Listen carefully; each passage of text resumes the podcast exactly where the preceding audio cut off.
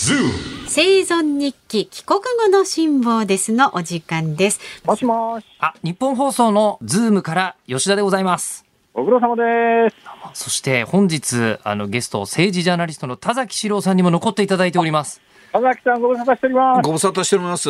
生きて帰ったんですね。帰ったんですねって、それは帰りますよ、それは。あ、そうですか。なんか、田崎さん、なんか、あの、基本的に私、5ヶ月間全く一切ニュースに接してなかったんですが、え日本に帰ってきて、暇だからネットニュースとか見てると、ええなんか田崎さん毎日なんか出てますね、今。え、そうですね。ありがたいことに、別にネットで取り上げていただくつもりはないんですが、取り上げていただいてます。いやー、田崎さん、今日ね、私ね、結構大変だったんですよ。あ、昨日で一応、あのまあ、あの、ゆるい自主隔離が明けたもんですから、あ、そう今朝か。らあか。の、えー BS のなんか冒険番組みたいなやつで、東野幸治さんっていう方が、私の船に乗りに来たんですけども、へえ。東京のテレビ局は無茶しますね。今日なんかね、大荒れで、そんな瀬戸内海に船なんかだ誰も出してないんですけどね、久しぶりに、というか15日ぶりか、海出たらですね、えすっかり船酔いしてですね、え。あ、そうなんですか。へえ。もうなんかね、え体調悪い悪い。だって太平洋の海と比べたらもうちょろいもんじゃないんですか？辛坊さんにしたら。あのね、確かに風はね、今日強風で船一艘も出てないって言ったって20ノットの風なんですよ。で、まあ太平洋渡ってる時20ノットの風なんか普通に吹いてますから、うん風自体は別にどうってことないんですけど、あのね、瀬戸内海で20ノット吹くとですね、波の波長が短いっていうかね、なんかザブザブン、変な波が来るんですよ。これがね、太平洋みたいにあの周期の長い波じゃないんでね、15日、多分ね、1週間後だったら酔ってなかったと思うんだけど、もう2週間以上経って、体が陸に慣れちゃうと、あー、きつかったですね。人魚姫みたいなこともうスタッフ全員もう、もう朝から大変なことになって、意外なことに東野幸治さんだけは最後まで元気だったんですけどね、あの政治改革の話も同じなんだけどね、そのあたりって、その党のニュース番組、全然反省してなかった辛坊さんかなり元気ですね。そうなんですよ。この回何ですか、これ？辛坊さんそろそろすぐねいらっしゃってくださあい。お時間になってしまったんで、あの喋りた いなんかそう、だから早く戻ってきてくださいってことなんです。いや、ちょっと体調が、辛坊さん、有楽町にいつ帰ってくるんですか？10月4日に日本放送に帰るよ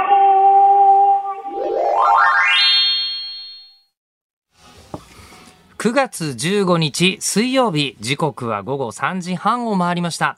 FM93 AM1242 日本放送ラジオでお聞きの皆さんこんにちは。日本放送吉田久典ですパソコン、スマートフォンを使ってラジコでお聞きの皆さん、そしてポッドキャストでお聞きの皆さん、こんにちは。日本放送の増山さやかです。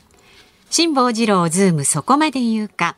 この番組は辛坊さんが有楽町日本放送のスタジオに復帰する10月4日まで日替わり助っ人パーソナリティが今一番気になる話題を忖度なく語るニュース解説番組水曜日は吉田アナウンサーです。はい。あと3回ということになりそうですね。ましたね。今日入れてね、うん。えーであのこう辛坊さんがこうねあの先週普通に陸上にいるあれ音声ですよね。当たり前ですけど。陸上にいる辛坊さんにお電話をしたらええ全力でもうニュース解説も始まりましたし、うん。もう万全なんだなと、うん。えーいうことがまあ分かったんですけど、はい。あのなんかヒーローかかってたじゃないですか、うん。え一応こう水曜日のあのこう江沢ディレクターの弁によると、えー辛坊さんは私のヒーローなんでっていうことでかかってるっていう話だったんです。だからあの曲ね。スクールウォーズはあんまり関係ないというはい。話、ヒーローね。えーだったんですけど、あのリスペクトは感じるんですけど、はい。若干いじってる面も感じるなっていう気が。いや、まあ、各曜日そうですよ、これ。まあそうですね。うん。えー愛を持って。だそうです。えー。はい。まあね、あの 愛を持ってあと3回私も務めさせていたそうだく。ですよ。よろしくお願いします。つもりでいたら、えー今後のニュース日程を見ると、はい。えー最終日2月、えー9月の29日に、私担当ってことになるんですけど、おう、引きましたね。そうなんですよ。自民党総裁選があって、はい。でしかも多分この時間ですよね。そうですね。ね。ちょうど投票をして結果が出てみたいな、うん。うん。ええ。まあ、全然この前後ですよねどっちにしろ、うんうんその日の午後ですもんね。はい。とんでもないところの担当になってしまったぞと。いうことで、えまあ、あの、本当この半年濃くいろいろ過ごさせていただいたなというふうに思ってるんですが、はい。まだ積み残したことがありました。うん。はい。あの、私、普段はミューコミ VR っていう番組を日曜日の深夜にやらせてもらってて、もうずーっと VR、えーバーチャルリアリティのことばっかり最近考えて、はいはい。えーっていうお話は随分させてもらったけども、その VR 体験を増山様がええ。まだほとんどされたことがそうそなかったわけですようそうね。なんです。なかったので本日、ここに、あの今、ヘッドセットそのものがありまして、はい。 Oculus Quest 2、うん。持ってまいりました。はい。で、持ってまいりまして、えー先ほど、ほんの数十分前、はい。増山様にご体験いただきました。いやもうねちょっとねこれね、この短い時間で語るのあれなんですけれども私が体験したのがね、はい。あの海の中に潜るっていうね、はい、オーシャンリフトっていうアプリがあるんですけど、まずそれに入って、もう辛坊さんリスペクトですよ。はい。海の中に沈んだらこんなことがあるんだっていう。い。やびっくりしましたいや私実はねあの、はい。泳げないんですよそうなんですよね。泳げないんですけれども、ええこの世界に入ると、あたかも自分がこう海の海中を泳いで、あのダイバーになった感じで、ええ。海底とかも見えて、下から見上げるとこう上のこう水海面がキラキラ、ええ。海面がね綺麗に見えて、ええ。サメなんかが遊びに来たところ自分にヒューってサメが寄ってきたりするのを、えものすごいリアルに感じられて、ええいやびっくりした。面白かったです。いやだからまあ増山さんが泳げないのがこんなに あのスイスイ泳げるなんてと感動したのって、そういえば僕も VR で空飛べんじゃんって思った時に同じ感動をそういえばしたなっていうのは。だからこう海底にね足をつけるのが怖い立てない感じになるんですね。おーっていう感じになるんですよ。おーっていうのを体験してみて、あの、かなり、増山さん、リアクションポジティブですよね。あ、え、ポジティブじゃない人もいるんですか？あの、こうなんか、あの、酔っちゃうとかあ、こう、ね、これが閉塞感がある気がするっていう人もいるんですよ。ヘッドセットねそれねちょっと心配だったんですけど私ええ酔いやすいんで、乗り物酔いしやすいんで、はいはいはい。だけどね全然問題なかったです。ただ一つ難点を言うとすればえあの私の大切な前髪が大切な前髪。ぐちゃぐちゃになるっていうのがちょっとねね。ヘッドセット取った時に、え。ちょっと失礼しますっていうかあの横向いて鏡で直すっていう感じになるところが気になるかなっていうぐらいですね。え。ね、実際に、あと他にも、その、ビートセーバーってすごい有名なやつなんですけど、はい。目の前から飛んでくるブロックを自分で持ってるビームサーベルでバンバン切っていくっていうゲームがあるんですけど、うん。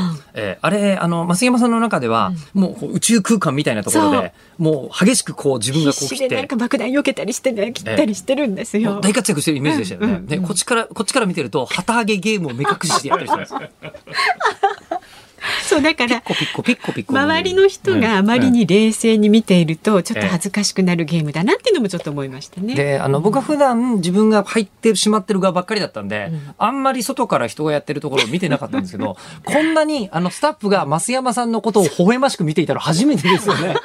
微笑ましくというか冷たい目線なのかわかんないですけど。ニッコニッコ、ニッコニッコしながらみんな、ええいやでも貴重な体験でしたよ。貴重な体験。で、うんでもやっぱり一番肝は、うんその海の中に入って、そ泳げないのに、泳げた気持ちになるじゃないですびっか。くり。いや、これ本当ブ、ブ、VR ってよく仮想現実ってうん日本語だと訳しますけど、うんうん実はあんまりそういう意味合いで海外の人ってバーチャルリアリティって言われてると取ってないんですって。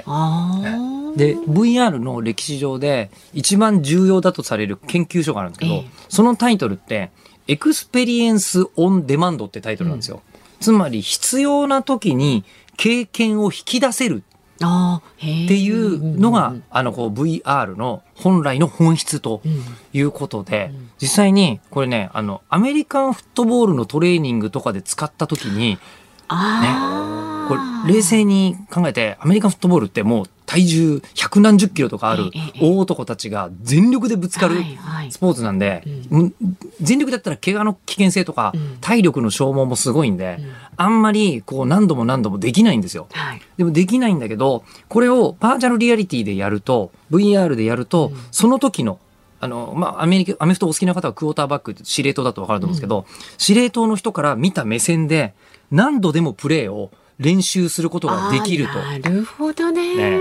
いうことで、一気にこうトレーニング効果が向上したりとか、うんうん。そういう結果があったりして、うん。あの、なんかできないはずの体験が、うん。あの、リアルに、本当にもう本当に起きたかのよううにん。体感できる装置なんですよね、これ。うんうん、でなんかこの世界にないことを体験できるのであのなんて言うんだろうな。えストレスをね日々抱えて、イライラしたりとか、えしてる方はこれ体験すると、はい。あのその瞬間はそれ全部解放されるんであもうそうですね、いいストレス発散になりますよね、うん、別世界に行ける感じは本当にめちゃくちゃあります、まあ、ちょっと大げさに言うと旅行に行ってこう、うん、あのリフレッシュしてくるとなんか心新たにまた仕事に打ち込めますよみたいなのに、まあ近いかなっていう感じもしますよね。なんなら私昨日この中で、ペルーのマチュピチュに行ってましたからね。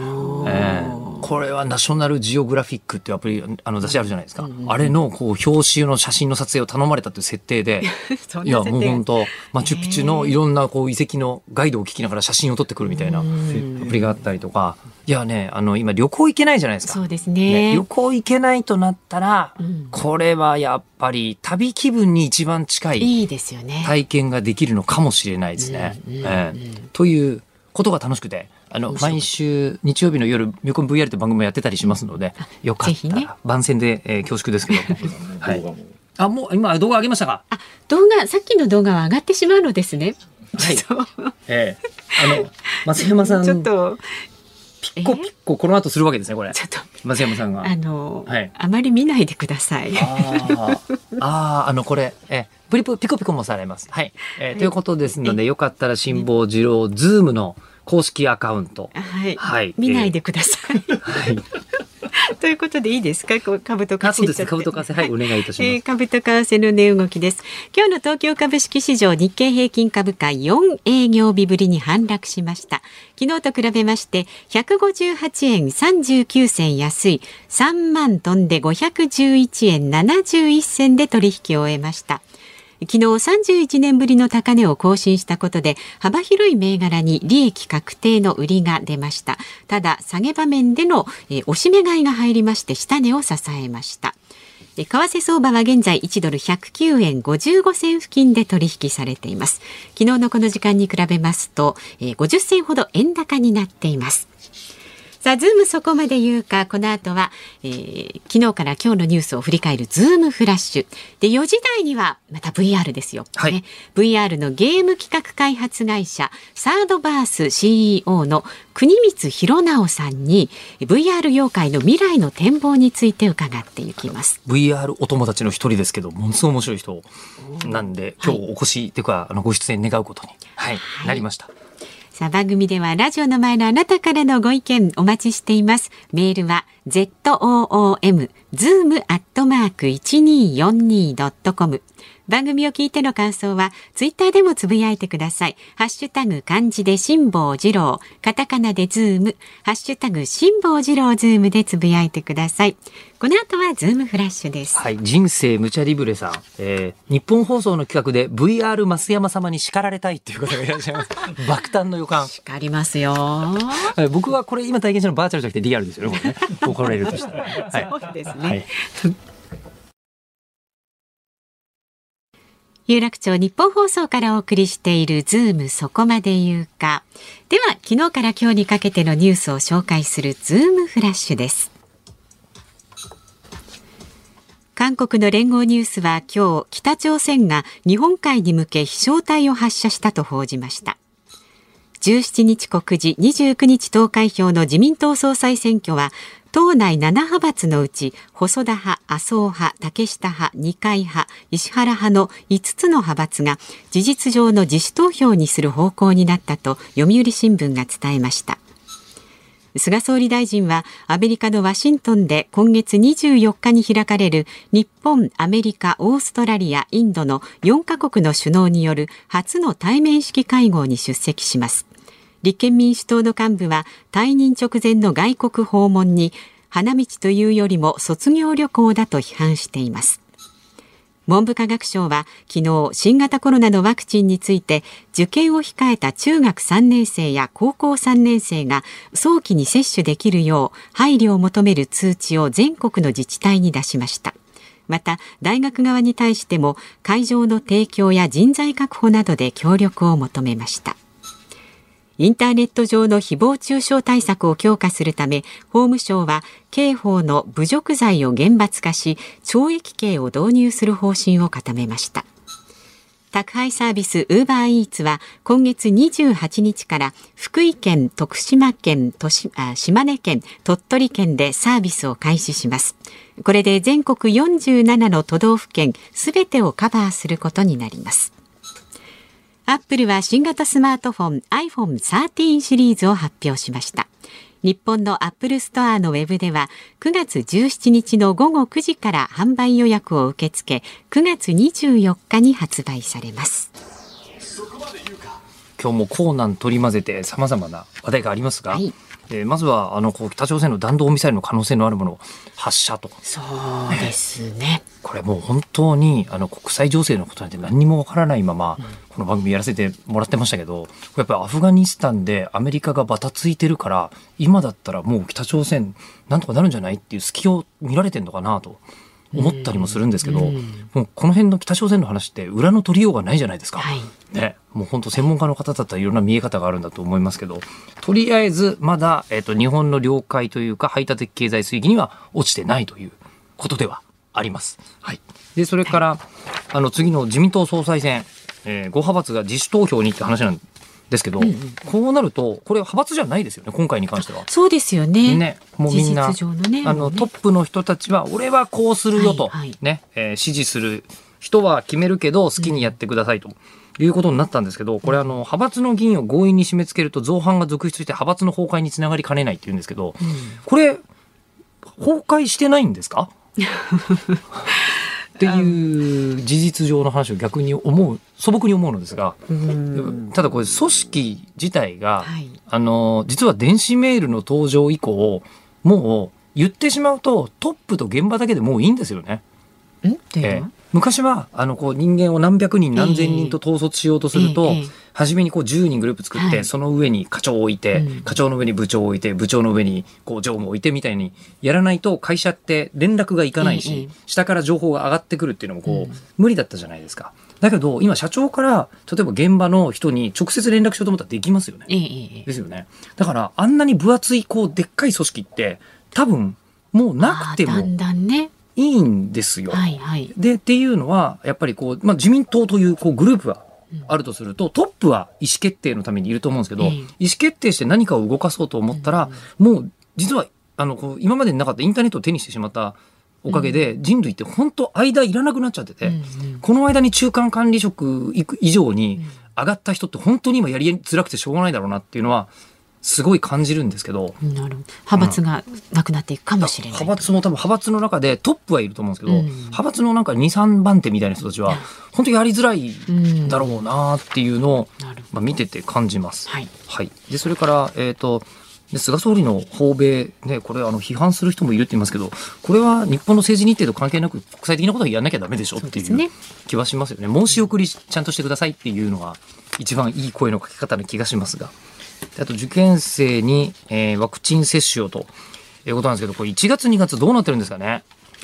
そうですね。本当の本番シーズンはいはい。空気が乾燥してね、そういう季節的な要因もあってね、冬になるとなんていう話もありましたけれどもね。そうなんですよね。で、今年もそもそもその渦中にあったわけじゃないですか、うん、でもまあどちらかというとやっぱり受験って若い世代の問題で、うん、若い方々というのはあまりコロナに、まあ、当時はあの侵されづらかったというふうに言ってたんですけど今回はもう10代の方もだいぶ気になる状況になりそうじゃないですか、うん、2022年。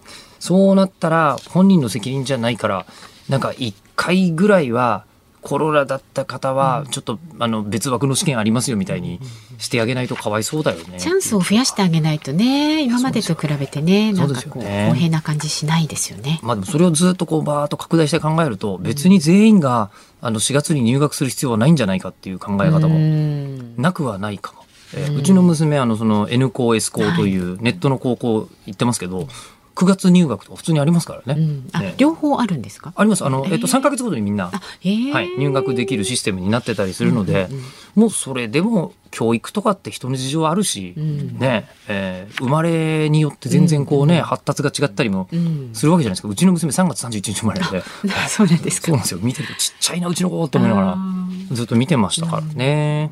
まあ、そういうのも考えますが、で、あと、今日個人的に一番バッて思ったのがこのあの侮辱罪を厳罰化するっていう話なのですが、えっとまあ、さっきもネットの話ちょっとしました、えっと、電子メールでトップと現場だけで良くなっちゃったっていう話もあるんですけどあの侮辱罪えこれあのひどいことって、まあ、思って普通に言っちゃうっていうのは今までの時代あったと思うんええ。ですよ。だけどネットによってあのものすごく遠くまで言葉が届くようになった、うん。はい例えば自分がちょっと嫌だなって思った有名人にあいつなんか死んじゃえばいいのにみたいなことを言ったら本人に届いちゃうようになっちゃったじゃないですか。はい。でこれって僕あの、まあ、二十数年前ですけどあの初めて放送に出る仕事の人間になった時に、ええ。あこういうこと言っちゃいけないんだみたいなことってものすごくいっぱい気づいたんですよ。はいはい。例えば友達同士だったらなんかこう商品買って食べて美味しくなかったらこれもうすっげえまずいなとか平気で言うじゃないですか、だけど放送でそれを言うとそれを作ることによって生活してる方とか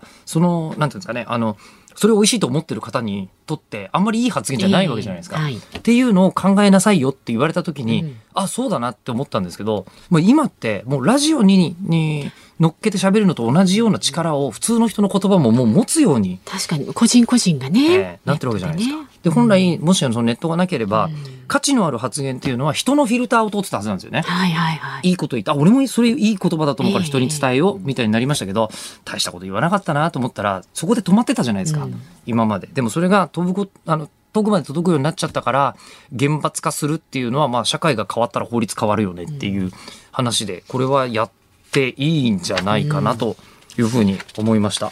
はい。えーあとは、ウーバーイーツ全国制覇で、あの、ここに鳥取県が入っていらっしゃって、僕あの、鳥取県って、スターバックスも最後に進出した県とかなんですよね。ですねうんね。で、その時に、すあの、鳥取県がすごい遊んでて、本当にこの遊び心いいなと思ったけど、あの、砂場コーヒーっていうのができてて、あの、えー砂丘があるから、スタバはないけど砂場はあるっていうコピーでやってて、ユニークですよね。いいですよねつもね、取りああいう。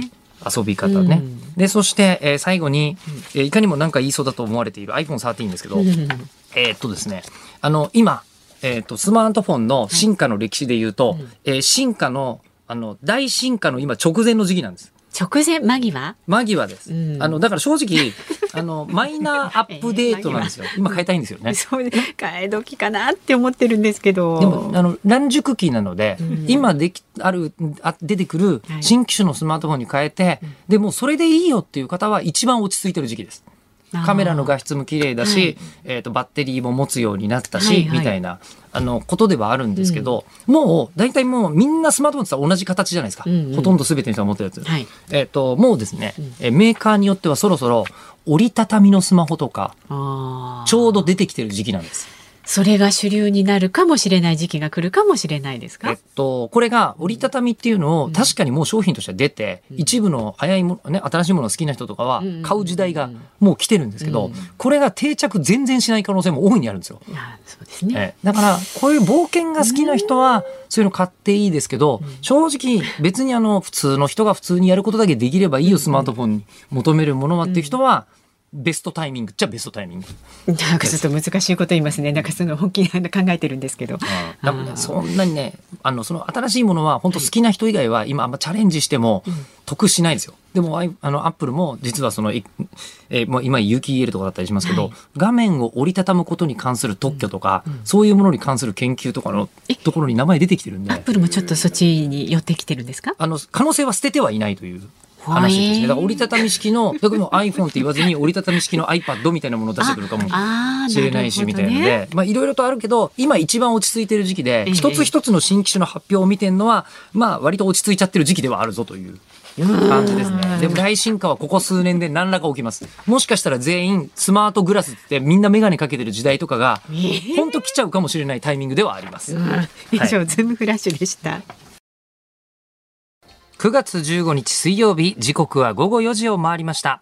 東京有楽町日本放送第3スタジオから今日ちなみに天気いいですねこの時間ね、えー日本放送吉田久典と日本放送の増山さやかでお送りしています。はい、ズームそこまで言うか。この番組は、辛坊さんが有楽町日本放送のスタジオに復帰する10月4日まで、毎週水曜日は私、吉田久典と増山アナウンサー2人でお送りしていきます。はい、メールをご紹介しますね。はい足立区のロッカーさん、37歳男性の方。この番組を聞いて、オキュラスクエスト2を買った人は多いと思うので、増山さんのコンテンツを作るのはありだと思いますよ。ゲームを作る過程の話もかなり興味があるのでやってほしいですね。と VR のね。増山様に叱られるっていうゲームをあ作るってことですかね。あ、ねええ、叱りますよえ。叱っていただけますか？叱りますよ。ええあのこれやるだけだったら。ら、あの今360度カメラ持ってるんで、これで撮って。そういうことか、それで撮って簡単にできちゃうんですか？まあ、ゲームじゃなくてよければ、うんうんうんあの増山様が360度、えーリアルにいろんないろんな角度に動きつつ、うんうんあの叱ってくださるというのはできるっちゃできます。へえ、面白いですね。そうそうなんですけど 叱ってもらうっていうのが前提になってるんですけどいいのかな？そうですね、はいどこまで重要があるのか。え神奈川県の鎌倉市の岩美子さん。あ、これもちょっと私の増山様の声が今日はいつもよりさらに明るくて元気な声です。直前の VR でリフレッシュされたんですね。VR 恐るべしと。まあ、あの、やっぱりこの今まで体験したことがないね、はいことで感動するとね、こう声に笑われるね。心湧き立つところありますよね。よかった、えーさっきね、あのこう上司関係ない発言みたいなことしてたのは その直後でよかったですね。ご機嫌が良くなった後で、はい、えー全部ねその VR についてのご意見なんですけど。動画も上がってますからね。あ動画は見なくて結構ですよ。ちょっと待ってください、えーどうやらね前髪が相当気になるらしいんです、え全部カットしてます。ええ。前髪の部分カットしました？よかったです。カットしましたか、ええ。すごいそんなに厳しい事務所がついてるタレントさんみたいになってるんですか？そうポンポコさんもね VR 初体験見ました、えー、髪前髪がね崩れたの残念ですねってありますけどはい。多分もっともっとあの改良されて将来的にはもっと軽くてもっとちっちゃなものを装着するだけで VR 体験できるみたいになってくんでしょうね。いや、それこそ携帯電話なんて、ショルダーフォンから、もう今手のひらサイズまで来たわけじゃないですか。はいはいそれは小さくて軽い方が身につけるものはやっぱりいいんで、うん。多分どんどん小さくはなっていくと思いますけどね。え。えはいだからそうするとスマートフォンと結局融合して、もうみんながスマートグラスをつける時代があ来年来てもおかしくないんですけど、これが10年後でもおかしくないっていうのが未来予測の難しいところで。うん。ええ。そうですねね。さあまだまだあなたからのご意見お待ちしています。メールは z o o m zoom アットマーク一二四二ドットコム。番組を聞いての感想をツイッターでもつぶやいてください。ハッシュタグ辛坊治郎ズームでつぶやいてください。この後も仮想空間 VR の未来にズームしていきます。人生無茶リブレさん、あの、増山様に叱られるゲーム、プレイヤーを飯田君にするか、う 内田君にするかで、叱られ方が違うとかどうですかっていうアイデアもいただいてます。なるほど参考にしておき。吉田はすぐ逃げます。ニッポン放送ズームそこまで言うか。この時間特集する話題はこちらです。VR の未来の展望この水曜日のズームでもたびたび話題に上っています。VR バーチャルリアリティの世界。今後 VR の産業がどのように発展を遂げていくのか。またそのためには何が必要なのか。この時間は VR 業界の未来の展望に迫っていきます。さああはい。ここでね VR のゲーム企画開発会社サードバース CEO のね国光弘直さんにお話伺っていくんですけれども、ね。あの、国光さんって、はい。まあ僕はあの、個人的にご紹介いただいてあったことが、うん。まあある方なんですけど、ええ。あ、それこそ、あの、何度もここに出てきてくれている、あの、こう、IT 評論家の小原和弘さんいらっしゃるんですね。はいええ小原さんに初めご紹介いただいて、えお会いしたんですけどはい、もともとが、こう、あの、なんかですね、アジア諸国で、えー、30カ国ぐらい、はい。えーアジア諸国、北米、中南米か、すごいいろんなことを留学した後に、へー。映像制作会社に入って映像コンテンツ作ってたそうなんですけど、ええええ。その後、あの、2007年に独立されて、モバイル、つまり、この頃もうちょうどスマートフォンと携帯電話が入れ替わる、入れ替わり始める時期で、いろんな産業がブワーッと花開いたじゃないですか。はで、そこで、あの、こう、インターネットコンテンツ提供会社をご自分で創業して、で、えーその時からこう、えっと2008年からかな、グミっていう会社、うん。ローマ字で GUMI って言って、あの、ゲームを好きな方だと、あ、見たことあるロゴっていう方もいらっしゃると思うんですけど、その、まあ、グミをずっとやってらっしゃったんですが、えっ、と、今年の7月にグミの取締役会長を退任されて、えー8月のお1日からかな、株式会社サードバースという、えー会社をうん作られたって言い方でいいんですかね。あの CEO として、まあ、就任されたという方なであの、パリ、バリバリのビジネスマンで、えーいらっしゃるのですが、あの、私が今まで、えーお会いした限りでは、一度もえーネクタイやスーツ姿だったのを見たことがない、はいはい。そういういかにもこうあの起業家という、んえー感じの方があの国光さんですね。まあ吉田さんのお知り合いの方は基本あのそういう あのネクタイ締めないタイプの方多いですね。そうですね。うんあのネクタイそうですうね。ん、あのお会いした方全部ね。ほぼほぼみんな、はいまあでも個人的にはネクタイって、あの、なんで脊椎動物が首に紐ぶら下げてるんだろうってちょっと疑問に思ってるんですよ。うん危ないじゃないみたいな。あれはね、ええ何の意味があるんですかね。一応疑問すぎて調べたんですけど、はいあの、もともとは、えっ、と、イギリスの清掃なんですね。うんあれ。で、イギリス人って国際的なブランドとして当時、あの、なんですか、イギリス人というのは、こう、紳士であると。はい。いうブランドが世界に広まっていたので、それ以外の国の方も、俺もイギリス人風っていう風にして、ネクタイ締め始めたところがどうやらスタイスタートらしくて、へネクタイというのはもともとイギリス人のコスプレらしいです。へえ。はい。という全然関係ない話をしちゃいましたけど。いるうちにつながりました。えーそうなんです。今日は、えー、国光さん、はい、どうも、国光です。よろしくお願いいたします。ご無沙汰しております。ご無沙汰してます。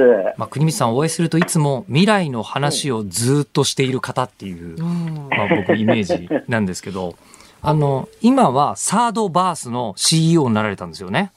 あ、そうですね。はい。あの、サードバースってどういう意味なんですか？サードバースって、あの、サードプレイスって言葉ってご存知です？あの、スターバックスとかが提供している言葉ですよね。うんうん。そう、なんかよく言ってるのが、ファーストプレイスが自分の家とか、はい。でセカ、セカンドプレイスっていうのが学校とか職場とか、はい。で、なんかよく言ってるのが、そのスターバックスが提供してるのはコーヒーじゃなくて、みんなが集まる場所うん、サードプレイスを提供してるとかっていうのが、うんまあ、スターバックスがよく、あの、彼らのビジョンとかマーケティングで言ってるやつなんですけど、はい。僕らサードバースは、そのサードプレイスをメタバース上に作っていく、まあ、そういう感じの意味で、えっと、つけた会社名ですね。まあ、セブさん、メタバースわかりますか？メタバースって何ですか？国光さん、ちょっと簡単にメタバース説明していただくと。まあ、メタバースはあの特にあの最近、あのフェイスブックのあのマーク・ザッカーバーグとかが提唱し始めたりとか、まあ、いろんな場所で語られるようにはなってきてるんですけど、はいまあ、言ってみると、バーチャル空間上にみんなが集まれる、そういうコミュニティプレイスを作るって感じの、そういうイメージですね。わかりました。なので、まあ、これで言うと、あの、まあ、特にその、えっと、VR だけっていうのに、まあ、限られてるわけでもなくて、ええまあ、言ってみたら LINE だったりとか、TikTok だったりとか、うんあとゲームのフォートナイトとか、動物の森とか、うんまあ、こういうのも講義、そうん。のバーチャル空間上でみんなで集まるっていう意味では、講義のメタバースっていうふうには言われたりしてますね。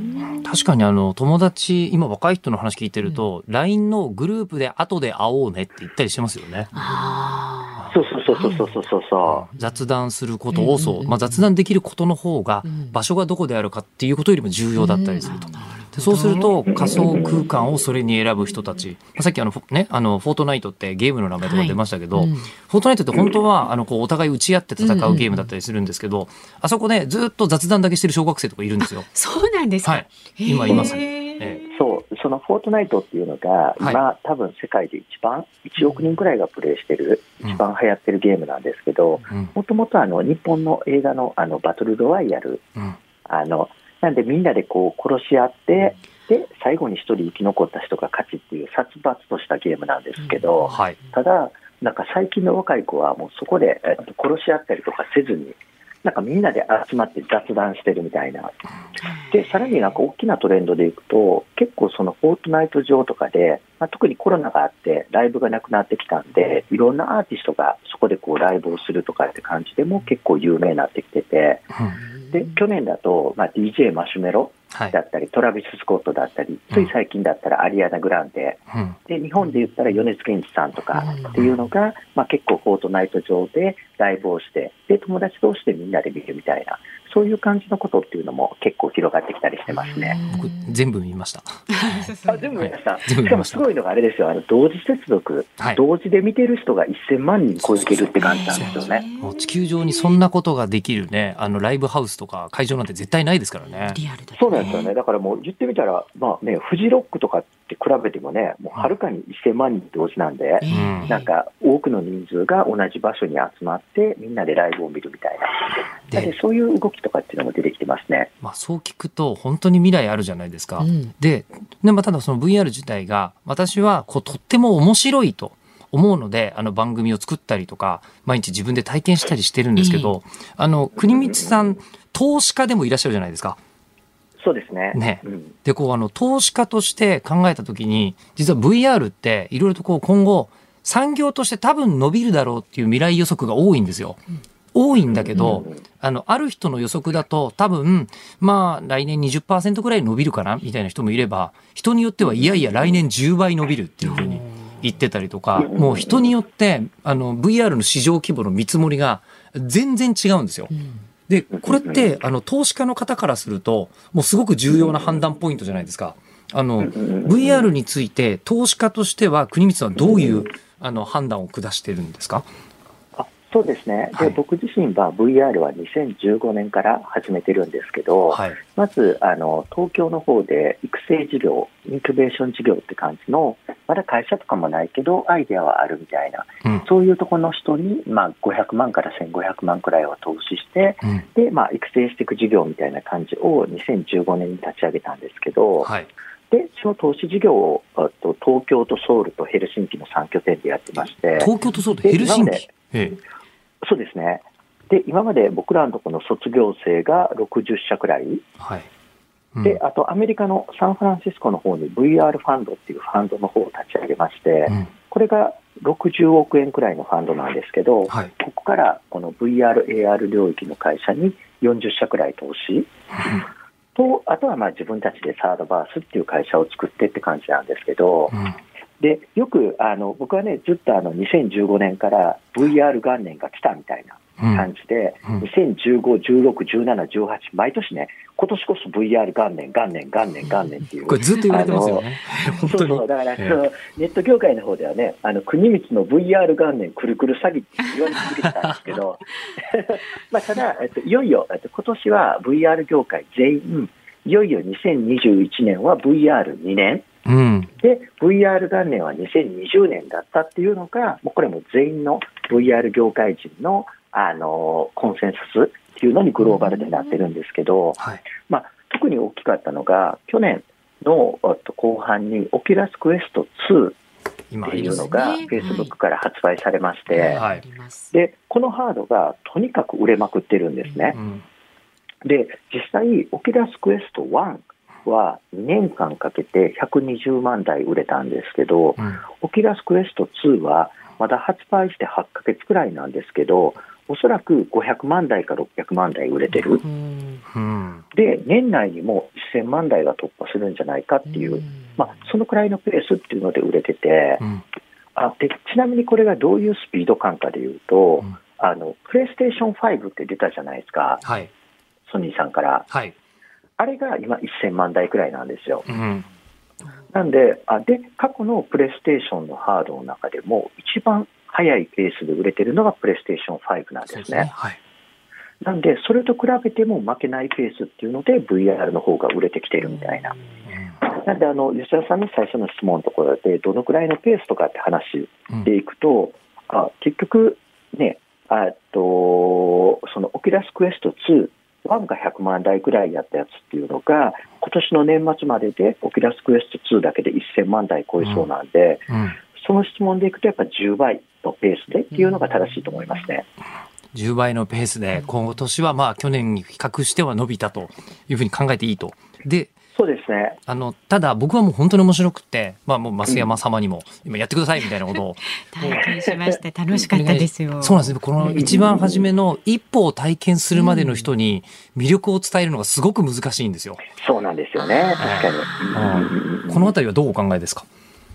あただ、あと、あそういえばその、どの、増山さん、どの、はいあのゲームっていうか、コンテンツ試されたんですか？なんていうコンテンツですか？さっきはね、オーシャンリフトと、えっ、と、ビートセーバーやってもらいました。あなるほど。はいで、えっと、やっぱりその、ね、えっと、お吉田さんおっしゃられてる通り、このね、やってみたら凄さがわかるけど、ええやらないとなかなか凄さが、かぶんないとわかんないっていうのが出そう欠です点ねっていう部分ではあったんですけど、うん。ただ、特にこの今、ビートセーバーとかをはい YouTube とかで検索してもらうと、すごい数の動画っていうのが出てるんですね。そう。で、結構ね、ビートセーバーとかでも、やっぱこう、あ自分の体を動かしながら、うん。あね、あの、おまあ、音楽の太鼓の達人の刀版うん。みたいな感じなんですけど、はい。えっと、そこでやっぱ YouTube 上でもすごい数のコンテンツっていうのがやっぱ流れてて、なのでそういった意味では結構僕らコンテンツ作る側の方もかぶってもらわないとやっぱ分かんないって感じだとなかなか広がってこないんで、やっぱりこう YouTube とか Twitch とかで配信したくなるようなやっぱそういう形のなんか配信映えっていうのも重要だよねっていうのは各社みんなかなり意識し始めてるんで、配信映え。うん、そう。そういった意味では結構なんかその YouTube とかで見てあこれ面白そえうでじゃあかぶってみようみたいなこういう感じの流れっていうのは結構増えてくると思いますね。そうね、今あの動画実況で本当にすごいことになってて、ええ。世界の動画コンテンツの流通量の十数パーセントが今ゲーム実況なんですよ、世界的に。っていうふうに増増えてるんですけど、うんでもただ、今のお話を、こう、国光さんから聞いてると、あの、VR って、もちろんゲームだけじゃなくて、まあ、教育だったりとかえ、え。まあ、旅的な、こう、感覚だったりとか、本当にこう、いろんな可能性がある中で、やっぱりゲームに焦点を合わせてるんですね。あいや、そういうわけではなくて、じゃないんですか？えっと、その、あと、まあ、僕が、えっと、自分でやるやつっていうのは、まあ、ゲームの方に、まあ、フォーカスしてるんですけど、うん投資先とか含めてっていうのは、ゲーム以外のところっていうのでもかなり急成長してまして、例えばゲーム以外の C 向けのコンテンツっていうのでいくと、今、あと VR での音楽ライブっていうのがすごく伸びてるんですね。はい。うん。で、まあ、投資先のバークって会社なんですけど、はいこの会社は、えっと、VR を使って音楽のライブっていうのが見れる。はい。で、これの結構大きいのが、なんかね、やっぱコロナでリアルなライブができなくなってきて、で、なんか YouTube ライブとかって流行ったりしたと思うんですね。うん。でも正直 YouTube ライブは僕は続かないと思ってて、っていうのも、やっぱリアルなライブの劣化版でしかない。まあ、ただ、どうしてもね。VR ライブっていうのが今すごく伸びてきてるのは、はい。リアルな劣化版じゃなくて、はいリアルじゃできないライブ体験を作れるっていうのですごく注目されてまして、はい。僕もあの、しょっちゅうバーク実は拝見してます。あなるほど。ええ。で、具体的に言うと、まあ、2つの点で結構リアルにできないことっていうのがあって、はい。まず、バークのとこでも、ガチ恋モードって感じ、あ割とアイドルのライブが多いんで、ガチ恋モ今ードっていうのは、伝えましょう。ガチ恋っていうのはまず、本当にアイドルのことを好きになっちゃう人のことをガチ恋ファンって言うんですけど、ええ。あ、そうですね。で、あでガチ恋ライブ。ブ。はい。はいで、そのガチ恋ライブっていうのは、ガガチ恋ライブっていうのは、はいえっとバあのバラードとかの恋愛の曲歌う瞬間あるじゃないですか。はい。そのタイミングで、そのアアイドルの子が自分の目の前に来て、自分の目を見つめながら歌ってくれる。そうなんですよ。はきますね。そう。で、これってリアルなライブだったら絶対無理じゃないですか。でも VR のライブだと、まあね、1000人見てたら1000人全員の目の前に来て歌ってるんですけどね。自分のためだけじゃなくて。はい。でもそういう感じで、本当に自分のために目の前で歌ってくれてるみたいな。こういう感じの演出っていうのが、やっぱ VR だったらできたりとか、あと、今結構、えっと、なんか取り組ん取り組んでるのが、はい。例えば音楽の中で、なんか桜舞い散る中を駆け抜けたっていうのがあったときに、今までのやっぱ映像演出で限界があったと思うんですね。うん。でも VR 上だと、その歌詞のタイミングで、本当に桜の花が舞い散るみたいな。うん。とか、雨降る中を駆け抜けてって言ったときに、本当に雨を降らすことができるみたいな。なんで、結構音楽って、なんかね、あの VJ だったりとか、あと MV 作ったりとかで、映像も絡めて音楽っていうのを表現するっていうのが広がってきたと思うんですけど、VR の音楽ライブだと、それを本当に 3D で立体的な感じで表現できるみたいな、うん。こういうのはすごい今、あと盛りあの盛り上がってきてますね。あの、実際に僕も、そのバーチャルの世界で、えー自分でイベント主催してやったことあるんですけど、ええ。そしたら、その時に、あの、ワールドっていうのを作る人がいるわけですね。はい。まあ今会場を。うん。会場を作った人が、もう盛り上がってきたから、いやもうテンション上がってきちゃったって流れ星流しちゃった みたいなこと言ってて、これは VJ とか DJ を超えたワールドジョッキーだなっていうふうええ。に、ちょっと思ったんですけど、まさにおっしゃる通りですね、ええ。で結構ここ、すごくその VR のところで、リアルよりもあと勝ってくる可能性があるっていうのが、例えば花火を打ち上げるとかって、リアルだとすごくお金がかかるんですね、ライブで。うん。ででも VR の場合だと、花火の演出をプログラムで作っちゃえば、もうあとはね、打ち上げ放題。打ち上げ放題。確かにそうなんですよ。花火もサ雨もブスクですよ。降らせ放題。うん桜の花も散らせ放題。うん 振る舞いできちゃいますね。なんかね実際にあのこれをユーザーとしてすごい楽しんでたんですけどあの国光さんきっとビジネス面でもご覧になってると思うんですけどもうこれは市場規模は明らかにえ伸びてきてるんですか、そうですね、えっとまあ、VR の市場規模って、まあ、単純にハードウェアの普及台数というところが、まあ、一番大きいうん。ところなんですけど、そのハードウェアの普及台数がいよいよオキュラスクエスト2が500万台。うん。で、年末には1000万台に到達してくると、で加えて来年、これはすでに発表されてるんですけど、ソニーがあのプレイステー。ション VR2、うん。これをいよいよまた来年発売してくると。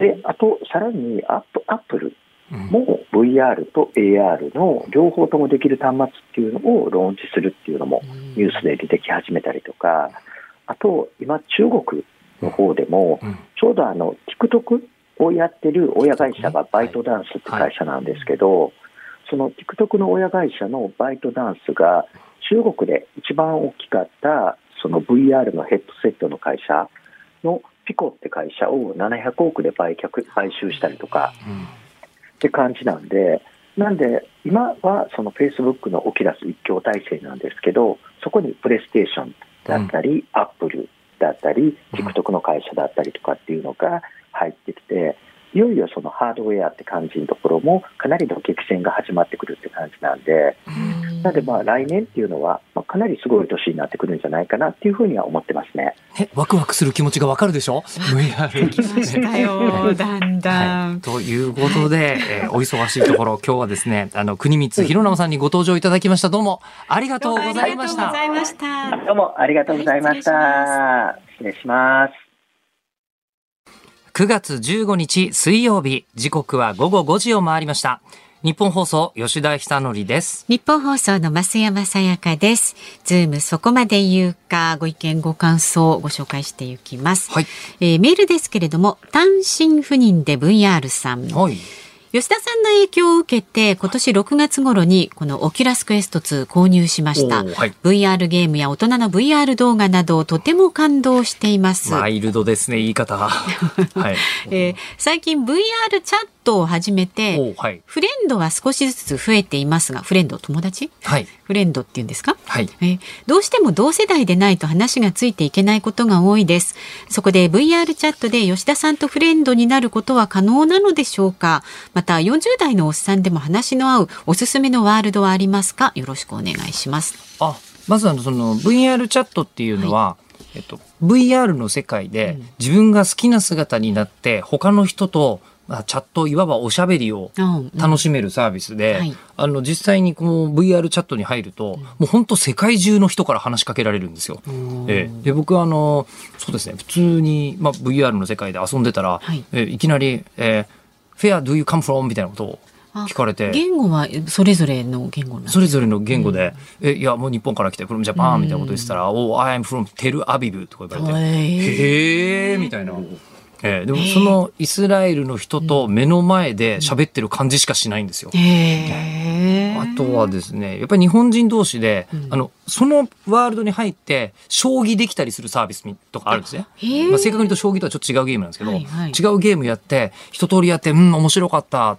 で、どちらからですか？って言ったらうん、福井から来ました。みたいなこと。を、全然こう、あの、その距離を意識しないんうんうんですよ。で、えーここで今こちらの単身赴任で VR さんは、えーご自分のあの年齢とか気にしてらっしゃいましたが、うん。この世界見た目一切関係ないんで、それってバレないんですか？そのまんま。あの言わなければうん。一切顔も見えないですし、うん声も分かるといえば分かりますけど、うんやっぱり声だけで年齢まではっきり分かるかなり難しいですよねあそ。っか。声は自分の声で、生身の声で出るわそうでけですすねね。。えーあの変えることもできますけど、やりようによっては。うんえーでそうすると、もうずっと、この人すっごい頭いいし、ものすごく仕事できそうと思ったらええ10代とかだったりするんですよ。へえええだから聞かなくてもよくて、あの、この世界で何が大切かというと、自分が好きなことが何か。うんもう自分の趣味を突き詰める世界なんですよ。うんうん VR って。年齢とか、はいどこから来たかとか全く関係ないっていうことですね性別とかもね。あのー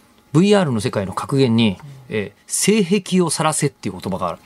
何ですかそれつまり、あの、なんか、なんだかんだ言って趣味って人からよく思われたくてこんな趣味みたいなの言ったりすることを、ああちょっとかっこいいところね。ねえうん。ちょっとゴルフやってますみたいなうん。イメージいいから、ん。ででも本当に好きな方もいらっしゃるとうん。思うんですけど、そういうイメージの良さとかもう、みんなルックスの、うん。えー差別とかこうなんか他の人から、えー文句を言われる筋合いがはい。一つもない世界なんですよ、うん。年齢もそうだし性別もそうだしっていうことでもうそうなると、もう人間何が本当にその人が好きで何がやりたいのってことしか問われないので。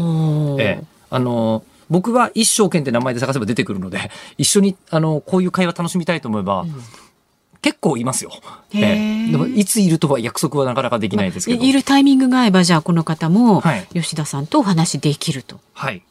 一生懸命ちょっと探してそみてください、ね、うですね。そのうちツイッターで、あのじゃあこれから入りますとか言いましょうか、ね、あーそういうお知らせがあるとね。お会いできるかもしれないですね、うんうんうん。はい。じゃあちょっとそうしてあげてください。はい。それから埼玉県ポッキーさん。えっ、と、このね、VR 体験で増山さんに叱られるもいいですが、普通に増山さんをアシスタントにラジオのスタジオでトークできる体験とかしたいです。もっと欲を言うなら、那須さんや新行さんなど日本放送のアナウンサー全員を呼べたら、選べたらいいですねって。あの昨今の VR ゲームのトレンドで言うと、はいえーゲーム内課金で、ま、那須さんがダウンロードできたりするんですよね。なるほど。あの へーうんですけど、これあの、ポッキーさんに一つお伝えすると、意外に気は使いますよ。まあそうですよね。で誰が一番こう課金されるかされないかみたいなところ。まあそこは、あの、パッケージでダウンロードしていただくことにしませんか？それがいいですねえ日本放送アナウンス室っていう。え あの、すいません。これが、じあの、なんでしょう。一緒にラジオをやるということの実態ですからね。お聞きいただければわかりますね。うんはい。なんかセットでね売り出す時はあの、はいしますんで意外に気は使います願いいたします。はい。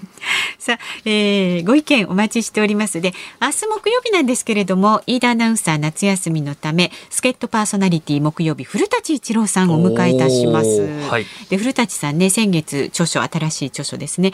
MC 論昭和レジェンドから令和新世代まで仕切り屋の本会を出版されています。まあ、なかなか興味深くあの読みましたけれどもねそのあたりのお話も伺っていきたいと思っていますので古舘さんへのね質問なんかも今日からあればお待ちしております。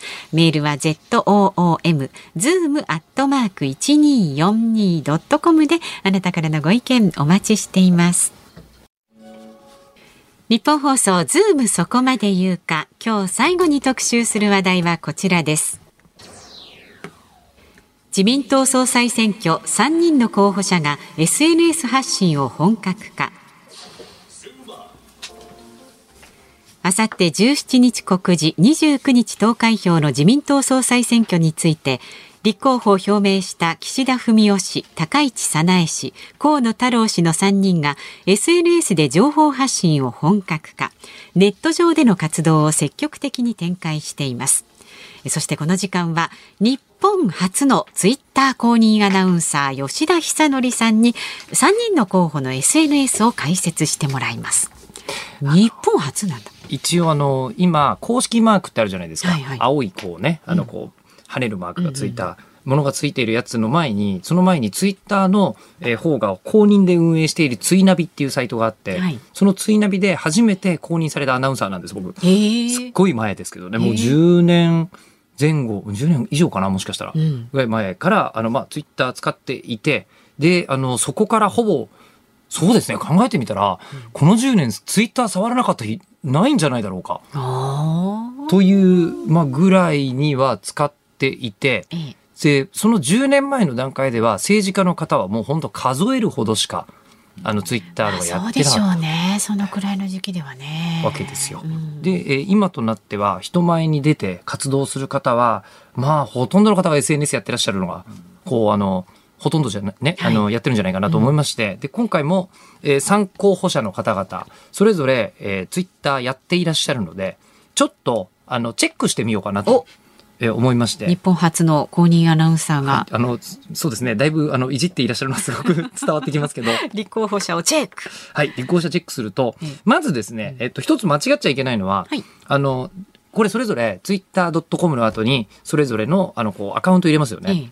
えで、これ、えー今回、えー例えばじゃあこう岸田文雄高市早苗河野太郎全部アンダーバーとか何にも入れないでこれそのまま入れたとしますよね。はいえー参考補者全部のアカウント、えーこれおそらく偽物が出たんでしょうね。全部凍結されてます。ああ、3アカウント全部。そうなんですか。はい。えーなので、あの、全員違うアカウント名になってました。へえーえ。えーとね、例えば岸田文雄さんは、岸田230っていうアカウントになっててええ、これ文雄ですね、多分ね。ああ、なるほど。ね岸田文雄で 230になってて、で、えー河野太郎さんは河野ごまめ、河野太郎ごまめになってるんですよ。ごまめはい。もともとごまめの激しいってブログやってらっしゃったのかな？ああ、そこか。ね、ブログのタイトルからこうやってらっしゃるのでしょうと。はい。ということで、で、高市早苗さんは、えー高市、えーアンダーバー早苗。うん。えーこれが、あの、それぞれ全員、こう、公式マークが、こう、ついてるんですが、はい。まあ、これ公式マーク、もうこれでもう用途わかりますよね。あの、誰でも、その、どの文字の、あ早い者勝ちで文字の並びは、あの、ツイッターアカウント取れてしまうので、すぐなりすましの方が出てしまうと、あの、情報性が疑われるので、ツイッター社が、あの、この人はちゃんと公認ですよっていうふうに、えー認めた方に公式マークがこうついている。で、逆に他の人を語って発言を始めたアカウントというのは全部、まあ、いわゆるこう凍結することになると、はいはい、いうルールで、で、現在この3人の公式マークがついているものを、えー確認させていただきますと、まず、えー圧倒的にフォロワー数が多いのは、えー現時点では河野太郎さん。やっぱりね、そうでしょうね。241.7万フォロワーいらっしゃいます。はい。えー日本の政治家の方ではまあトップでしょうね。はい。はい。で、そして、えー岸田文雄さんが、えー5.1万フォロワー。うんはい。で、そして、えー高市早苗さんが15.8万フォロワーと。あ、うん。はい、いうことになっていて、割と差があるなという感じじゃないですか。で、あと、あの、この、面白いのは、誰をフォローしてるのか。あええあ、まずこの方々がね。そうです。うんうん自分で、えーこうあの発信するだけじゃなくて、うん他の方の情報も見てるのかな、うんどうかなということになると、まずですね、高市早苗さんはとても保守的です。ええ。えーゼロフォロー。あ、誰のこともフォローしてないんですか？誰のこともフォローしていません。へえ。おそらくこれは、あの、お付き合いで、あの議員をフォローしてるのに、あの人をフォローしてないみたいなことになると、そこで揉めたりする可能性があるの口を立てれで。ばね、こっち立たずみたいになっちゃったりね。ですね。で、この高井さんは今ゼロフォローになっていると。はい。で、えーその一方で、えっ、と、岸田文雄さんを、えー見てみると330人フォローされてるんですけど、うんえーまあね、始めたのも2020年4月からで圧倒的に他の2人に比べるとアカウントが新しいんですけど、はい。えー見てみるとですね、あの、フォローしてる人のリストも見られるんですね。もうね、あの、びっくりするぐらいスーツのおじさんしかいない。ちょっとお堅い方々といそううか。ですね。あえへーー他の議員の方だったりとか、まあね、あの外務省とか、うんまあ中にはこう、乙武宏忠さんとかもね、うんこの中にはいらっしゃるんですけども、まあもう、基本的には、あの、おじさんが、おじさんをフォローしているという その言い方もなん状ですけどね。あー性格がそれぞれね。そうですね。で、河野太郎さんは987フォロワー。うん。ははいい。。で、えーこの中でですね、はい一番新しいフォローは、なんとですね、キャリーパミュパミュなんですよ。へええ。これは何か言及があったのかなとかいうふうに思うんですけども、もうあの政治家の方もフォローしているし、はい。えー中にはもう英語のアカウントで、えーアメリカの軍のアカウントとか、えー。あのまあ確かにね、国のことを考えるんだったら必要かもしれないとうんういうんようなアカウントをこうフォローしていることがこう分かったりと。で河野さんはあれですよね、はい。こうなんか自分のこうエゴサーチをして自分のことが語られたりししてるものにはねいち早くこう反応してええ。それに応えるみたいなことやって若い子たちにもね結構注目を浴びたりしてましたけれども。でも多分若い方からするとうん。圧倒的に、あの自分の友達の延長の使い方を SNS をされているので、うん。親しみはこれは感じるなと思うんですよね。親しみで取ったら河野さんの勝ち。はい。うん。えーで、あの、もう本当にでも、それが、なんとなく、あのー自分の若い頃のことを思い出してほしいんですけど、若者のことを分かったふりをするおじさんっているじゃないですか。かおじさん、おばさん。んいらっしゃるじゃないですか。えっ、と、それではないんですよ。河野さんの。ちょっと見てると、あの、僕はこれはす本当にすごいなと思ったんですけど、あの、ガールズパンツァーというアニメがありまして、まあアニメファンの中ではかなりヒットした作品なんですけど、その作品のキャラクターが河野太郎さんにワクチンを打っているっていう、まああの、イラストですよね。ええイラストを描いたものをどこにも河野太郎って書いてないのに見つけてきて、それにリプライしてるんです。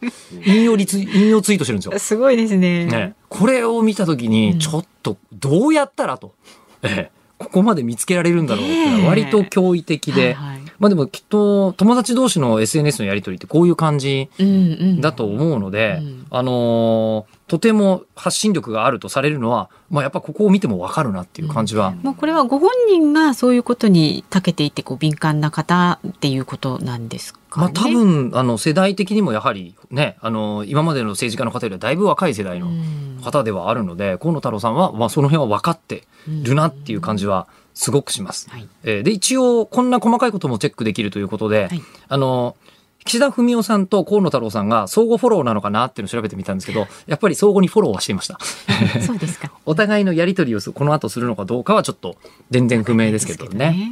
うん、で、えー肝心のツイート内容ですが、はい先ほどの、まあ、あの、その河野太郎さんは、えー、江南取り混ぜてと思ったら、最近、あの、総裁選アカウント作ってるんですね。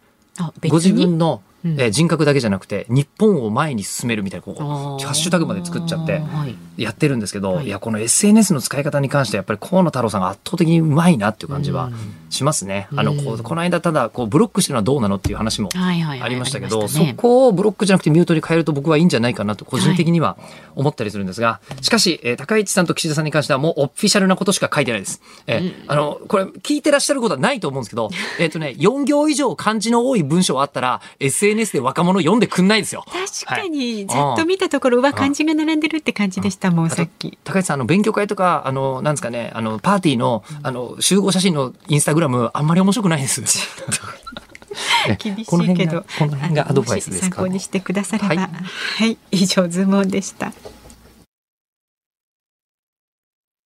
えーお聞きいただいているのは、みやびで、は、はいいローマ字でみや、最後、VI で V って書く、えー彼ですね。の、アルバム、えっ、と、 New Gravity の中から、 Imaginary featuring、Kimbra を聞いていただいてますが、彼、誕生はい日昨日なんです、9月の14日。多いですね、意外とね。あの、吉田ゆきちゃんもそうだし、というのもあって、はいで、彼と実は僕一緒に番組やってた時代があって、ええその時に、あの、娘が生まれたんで、娘の名前、ま、丸ごと取ってみやびにしちゃったというですうよね。ぐらいつながりがちょっとあったりするんですけどね。まあはい。さて、えーお聞きの日今日はこ放送。は。はいいこの後5時30分から、ショーアップナイター東京ドームから、巨人対 DNA 戦をお送りします。解説、大谷明彦さん、実況、大泉健太アナウンサーです。で、明日の朝6時からの飯田浩二の OK 工事アップ、飯田アナウンサー、夏休みのため、新行市佳の OK Cozy Up。明日のアシスタントは内田雄基アナウンサーです。